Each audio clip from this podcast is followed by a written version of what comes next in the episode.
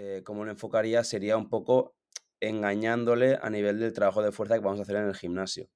Es decir, eh, hacerle ver que en el gimnasio, que él sienta que vamos muy pesado, que vamos eh, cargas máximas, submáximas, isométricos máximos, lo que, lo que, o sea, que él se siente realmente fatigado, pero engañarlo a nivel de que estemos trabajando en un perfil más de velocidad-fuerza. Entonces, cuando vea resultados, verá que ha seguido mejorando, entonces ya va a creer más en ti. Al final, el jugador tampoco tiene que saber eh, cada ejercicio o cada protocolo que te va a utilizar al cien por ciento. Entonces, yo creo que al final, llevar todo al gimnasio, que vea que va a mejorar, él ya va a ubicar, él ya va a sentir que, que el gimnasio le sigue ayudando a, a, a ser más rápido, más explosivo, ¿no? Todo este tema, y no lo va a asociar aunque, a, un, a que le vuelve más lento, ¿no?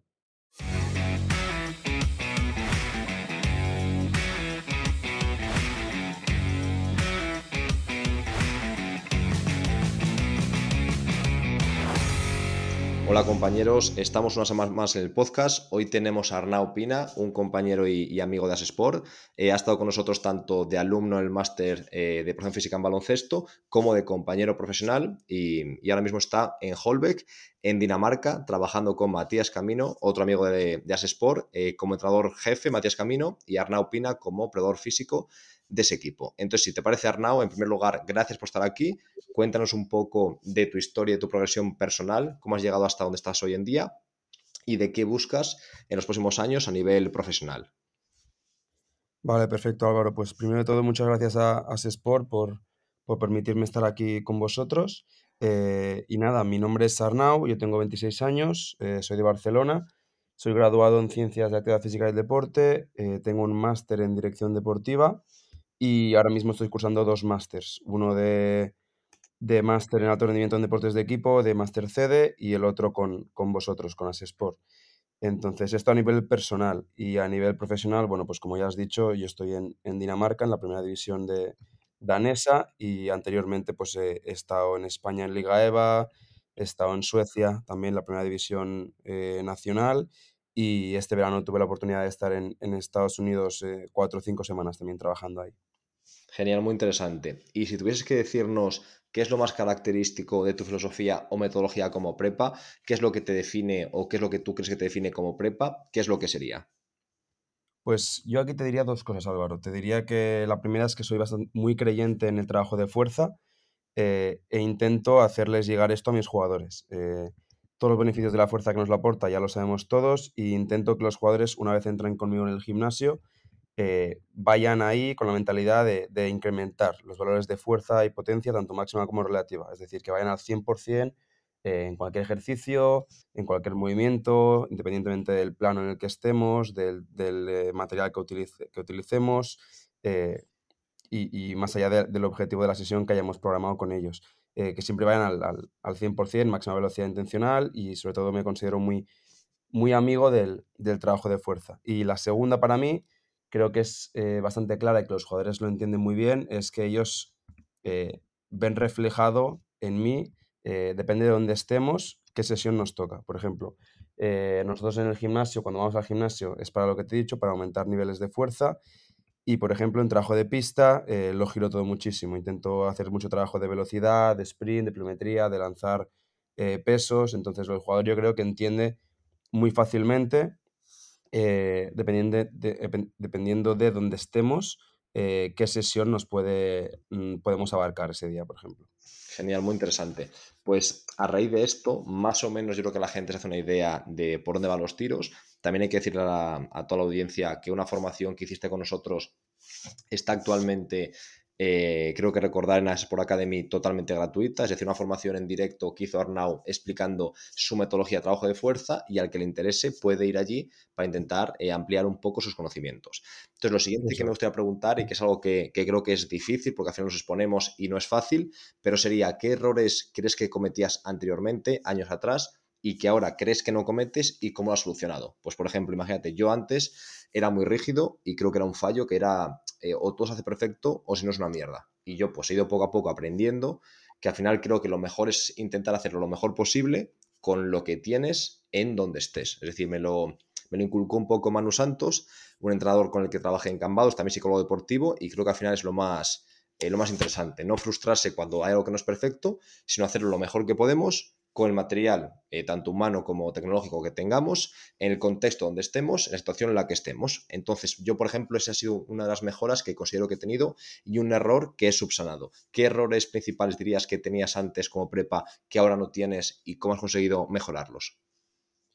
Yo te diría uno, eh, creo que es muy claro, y Hugo González, primer entrenador que, con el que estuve más o menos a nivel profesional en Liga EVA, eh, estaría de acuerdo conmigo, y es que eh, yo creo que pecaba excesivamente eh, en el principio de, de individualización.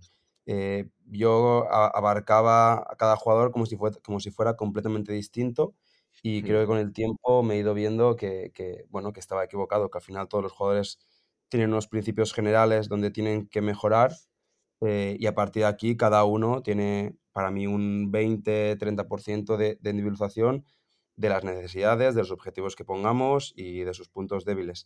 Pero que, que la individualización no nos coma eh, todo el trabajo general, que, que creo que es muy importante. Y, y creo que eso lo he cambiado, y al final lo he cambiado un poco de, pues, eh, también como, al final, probando y equivocándote. Al final... Eh, Supongo que al final, a partir de ahí, eres consciente de, de también tus puntos débiles. Yo creo que en eso pecaba excesivamente y, y creo que, que lo he cambiado eh, para bien, vamos, en estos, en estos años. Yo estoy muy de acuerdo, y a mí me pasa un poco a veces que cuando, por ejemplo, elaboro, imagínate, una especie de protocolo preventivo o sesiones en las que intento tocar los puntos débiles o ese, ese punto crítico de algún jugador, imagínate un jugador que ha tenido cruzado, y hago un trabajo antivalgo dinámico eh, de rodilla, hago un trabajo de fortalecimiento de glúteo, intentar evitar excesiva rotación interna de cadera en estos ejercicios, trabajo sensorimotor, equilibrio, etcétera. Hay veces, hay veces que pienso, ¿por qué solo se lo meto a este jugador? Quiero decir, si no le va a venir mal a ninguno. Entonces, al final, creo que muchas veces, aunque algo sea muy bueno para un jugador y sea necesario, no quiere decir que le venga mal al resto. Es decir, que si puedes hacerlo con los demás, tampoco va a estar de más. Otra cosa es que, obviamente, el tiempo es limitado y no se puede hacer todo con todos. Pero que muchas veces, eh, yo creo que al final lo que tú dices, a veces ponemos ejercicios diferentes para sentir que estamos individualizando, y al final muchos ejercicios les van a venir bien a todo el mundo, aunque a lo mejor para un jugador sea cien por ciento imprescindible y para otro solamente sea un plus, sigue, sigue viniéndole bien al segundo jugador. No sé si estás de acuerdo en, en esta línea. Y al final yo creo que, que las, las demandas del deporte son la, las mismas para todos, entonces creo que en la gran mayoría hemos de trabajar igual con todos, siempre teniendo en cuenta que habrá eh, píldoras muy pequeñas para cada uno según historial lesional y muchas cosas que... que, que depende de, del ámbito y donde se encuentre cada jugador, ¿no? Eh, situación también personal, familiar, un montón de cosas. Pero al final las demandas son para, para todos igual, eh, todos los jugadores juegan el mismo deporte, así que creo que no deberíamos tampoco volvernos locos con este, con este aspecto. Sí, yo como lo veo, al final creo que las posiciones pueden determinar un poco, porque al final las demandas creo que pueden variar ligeramente en función de si es un base, un pivote, etcétera, pero es cierto que al final todos se desplazan lateralmente, se desplazan hacia adelante, hacia atrás, con carrera curvilínea, con carrera, con carrera recta, tienen muchísimo de lo mismo, y para mí la fuente más importante de individualización es las lesiones previas, es decir, es el perfil, por así decirlo, de riesgo lesional. Para mí es lo que más, es el factor más importante para intentar individualizar. Por ejemplo, si un pivote y un base los han tenido dos L C A cada uno, para mí eso es más importante que el que uno sea pivo y otro base. Es decir, para mí es más importante intentar que eso no ocurra de nuevo que el hecho de que uno a lo mejor haga más eh, pick and roll, el otro más contraataque, lo que sea. Entonces creo que, que en esa línea es un buen aprendizaje. Intentar que, por así decirlo, que como que el árbol no me tape el bosque o algo así sería, ¿no? Sí, yo lo veo, lo veo claramente, y creo que, como dices, lo más importante es, es el historial lesivo que lleva cada uno.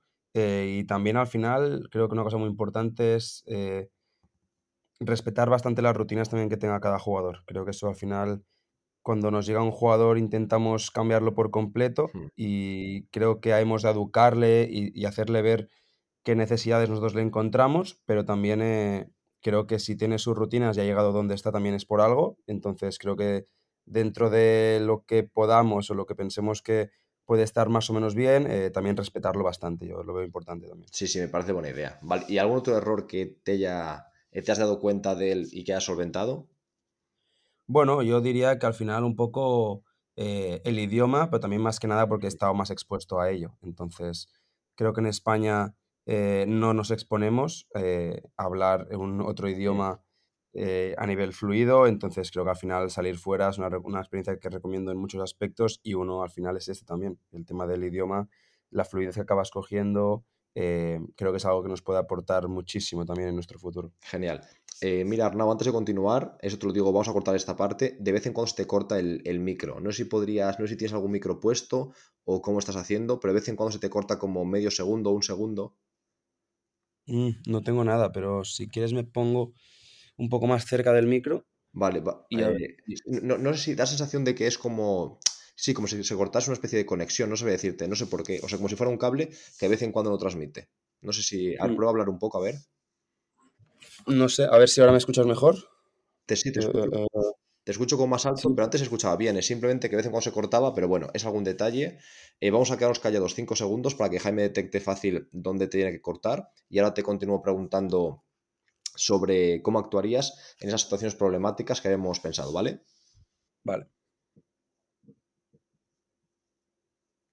Perfecto, Arnau. Pues ahora vamos a pasar a una parte de la, de la entrevista que me, me recomendó, me dio la idea Germán Andrín, el compañero de, de Betis, de Real Betis de Sevilla, el Betis baloncesto, y que creo que es muy interesante y que básicamente es proponer ciertas situaciones problemáticas que se puedan dar habitualmente a los prepas y preguntar a diferentes invitados, a diferentes profesionales cómo lo solventarían y de esta forma ver cómo hay diferentes formas de hacer las cosas, que no hay una, una, una única forma correcta de hacerlo bien, sino que hay múltiples formas y que no una es menos correcta que, que la otra. Entonces, la primera situación problemática sería, si por ejemplo llegas a un equipo o un jugador nuevo viene a tu equipo y tiene miedo a hacer fuerza por volverse lento, es decir, no quiere hacer trabajo de fuerza o por lo menos no trabajo pesado porque cree que se va a volver lento. ¿Tú cómo intentarías abordarlo o cómo lo haces actualmente para que eso no ocurra y para conseguir trabajar bien, eh, de forma eficaz, la fuerza con esa persona? Yo al final aquí lo abarcaría de dos formas distintas. Eh, creo que la mayoría pensaríamos igual y creo que al final nos hemos encontrado mucho más déficit de velocidad que déficit de fuerza en, en deportistas. Eh, entonces al final me, me ha costado encontrarme estas situaciones. Las he encontrado pero no han sido la, la gran mayoría. Entonces eh, una vez me encontrara en esa situación, yo creo que al final lo que haría sería testear al jugador. Por ejemplo, haría eh, un S J y un C M J. Eh, a partir de ahí saco el índice elástico y depende de, de qué porcentaje nos dé, pues veríamos si hay un déficit de, de fuerza, déficit de velocidad. Si, si al final, como te he dicho, la mayoría suelen tener ya déficit de velocidad, entonces no nos preocuparía o, no, o quizá no entraríamos hasta en esta situación. En caso de que haya un déficit de fuerza y el jugador piense que para hacer fuerza se volvería más lento, Eh, yo al final, como lo intento trabajar, es traquear toda la información posible y luego mostrarla al jugador. Es decir, que hagamos un mesociclo de trabajo de fuerza eh, y luego cuando acaben estas tres, cuatro, cinco semanas, exponerle otra vez todos los resultados al jugador y que el jugador vea que a nivel elástico, que a nivel de velocidad, que a nivel de salto, eh, se sigue manteniendo en los, mismo, en los mismos valores, perdón, o que incluso ha mejorado. Entonces, al final, cuando ve que el jugador mejora sus niveles de fuerza y también mejora por consecuencia al final su velocidad o su salto o su índice elástico, el jugador al final acaba creyendo en ti. Entonces creo que es bastante Yo lo importante. Único sería... Perdón, perdona que te corté. Sí, no, al final creo que es muy importante eh, abarcarlo de una perspectiva de eh, no solo me haces caso porque soy el prepa, sino eh, yo te intento mostrar toda la información de cómo estás ahora, te muestro de cómo estás luego y así al final verás que, que no soy yo quien lo dice, sino que al final lo dicen los números. Sí, sí, yo estoy muy de acuerdo en que al final eh, los datos ayudan muchísimo a, a, al final a razonar y a verlo y que no es solo nuestra opinión, sino realmente qué dicen los datos objetivos. Lo único en lo del déficit de fuerza, yo no sabría decirte si me he encontrado más fuerza o velocidad, de hecho creo que me he encontrado más déficit de fuerza y quería saber si tú, por ejemplo, te refieres a que si te da un, un índice elástico eh, pobre, entiendo que lo asocias a falta de velocidad, pero al final lo que yo digo es si tú tienes un S J malo y un C M J un poco menos malo, el índice elástico te va a dar relativamente bueno y no quiere decir que esa persona no tenga déficit de, ni de una ni de la otra o de las dos. Entonces yo al final creo que testando mucho el perfil de fuerza-velocidad y testando también fuerza máxima relativa, por lo que me he encontrado en general es más déficit de fuerza que velocidad y los que tienen velocidad suelen ser deportistas americanos, que están muy acostumbrados a cargar pesado pero con poca velocidad intencional. No sé si tú has encontrado algo parecido o es más diferente la corriente o la línea que has encontrado con los deportistas. Al final con el S J y el C M J, al final si, si ambos son malos, el índice elástico está contaminado, así que no, no hay más con eso. Mm. Pero sí que es verdad que a nivel, eh, sobre todo nórdico, yo habiendo estado en Suecia y en Dinamarca, eh, nosotros nos encontramos con jugadores un poco perfil americano muy fuertes, mm. eh, y muy poco elásticos, muy poco reactivos. Entonces, es lo que yo más me he encontrado. Entonces, por eso al final este problema tampoco lo he, lo he, lo he tenido que abarcar tantas, tantas veces. Eh, pero, pero sí, al final yo lo enfocaría, lo enfocaría de este modo. Y después también, eh, como lo enfocaría, sería un poco engañándole a nivel del trabajo de fuerza que vamos a hacer en el gimnasio.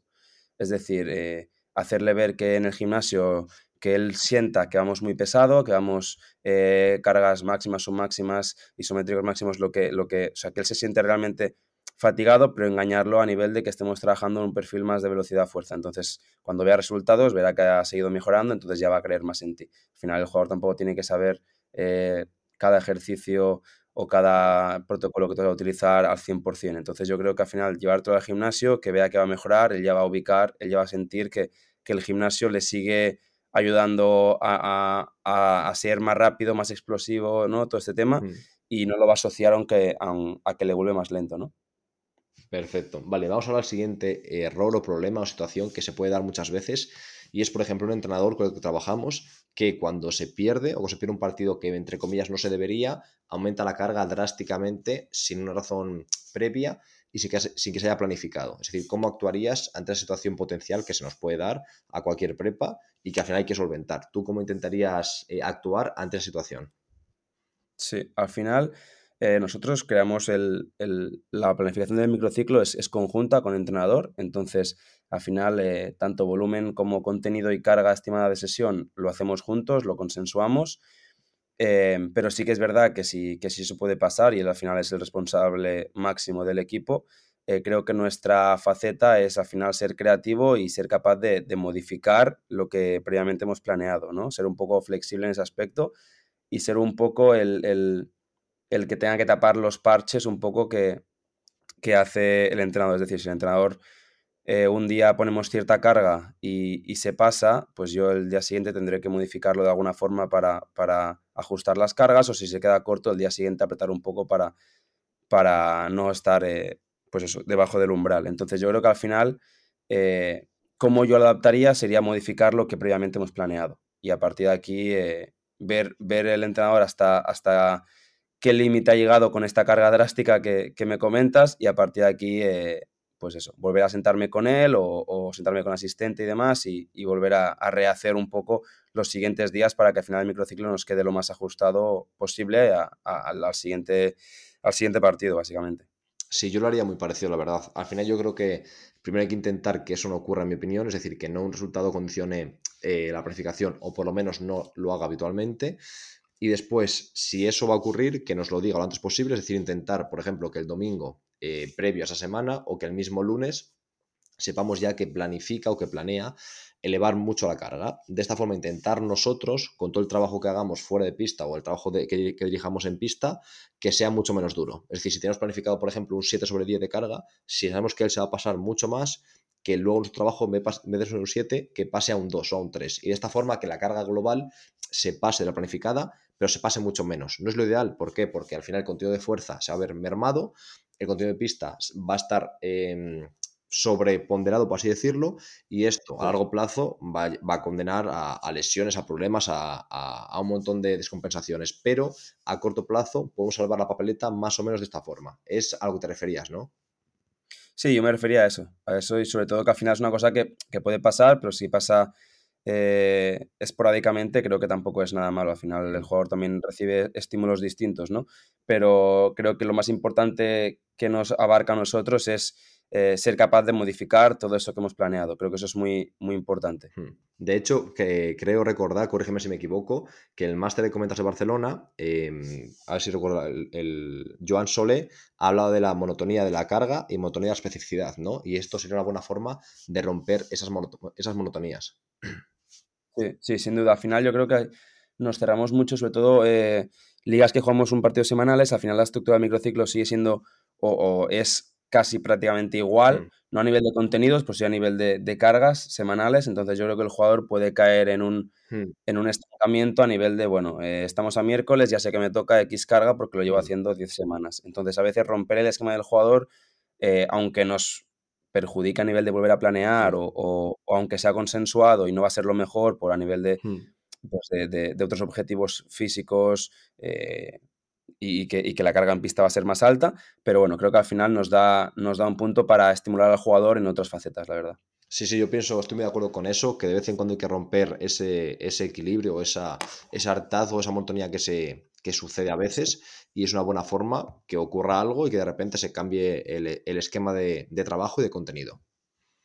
Vale, Pas, sin duda. Pasamos ahora, Arnau, a la ronda de preguntas rápidas. Tienes muy poquito, con mucho un minuto, para contestar cada una de ellas, ¿vale? Son preguntas que no tenemos planeadas, entonces las suelto.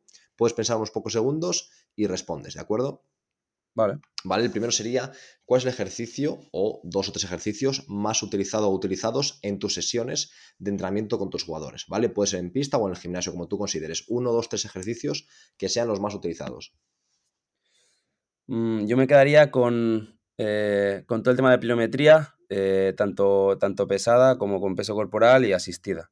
No sé si, si te pega, sí, pero sí, bueno. Sí, sí, perfecto. Eh. Me, me parece perfecto. De hecho, contrasta mucho, por ejemplo, con Roberto Molina, que, que recuerdo que pasó por aquí, el compañero que estaba en Bilbao, era hasta en Bamber, un saludo para él, y que él recuerdo que era muy eh, como de la filosofía contraria, de no meter prácticamente nada de pliometría para contar simplemente con los impactos en pista y el intentar pues no sumar impactos.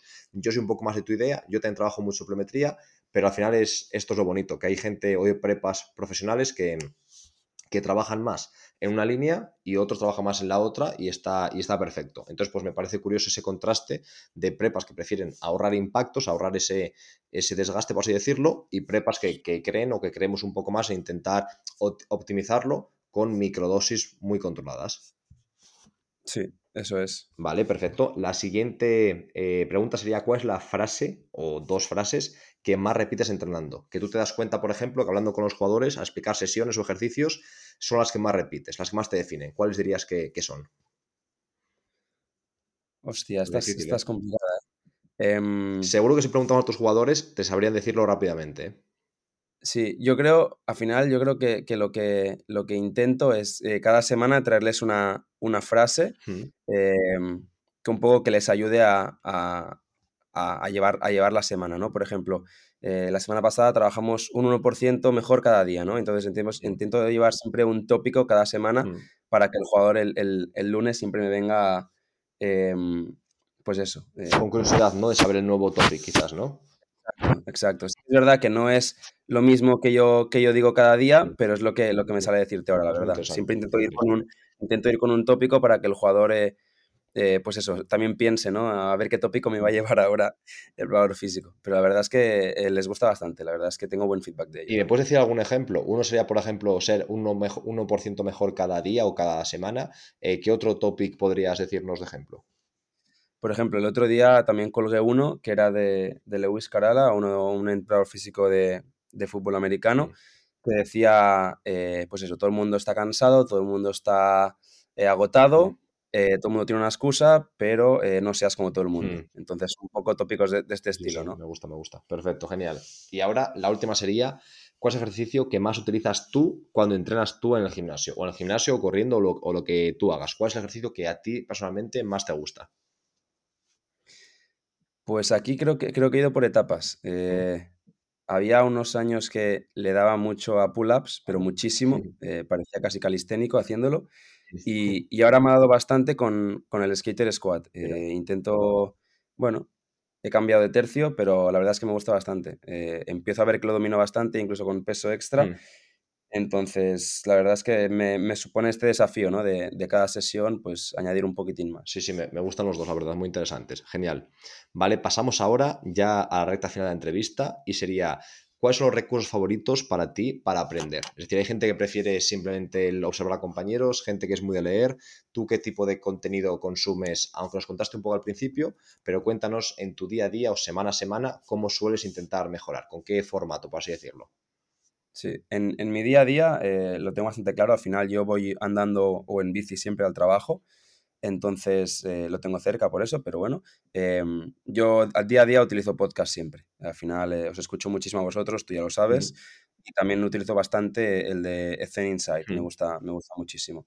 Eso en mi día a día. Y después a nivel de, pues eso, cuando me pilla de viaje con el equipo o algún, o algún sitio así más distinto. Intento, pues eso, cursos, ponencias, charlas, y la verdad es que todo muy digitalizado eh, por el tema de que al final es mi segunda temporada en el extranjero, entonces lo, lo trabajo todo mucho con el ordenador, ¿no? Pero en el bus viajando con el equipo o, o incluso cuando llego a casa después de, de trabajar, eh, la verdad es que es una forma de que me ubico, me, me gusta bastante más, más eh, aprender de esta forma, la verdad. Genial, a mí también me gustan mucho los podcasts, me encantan, la verdad.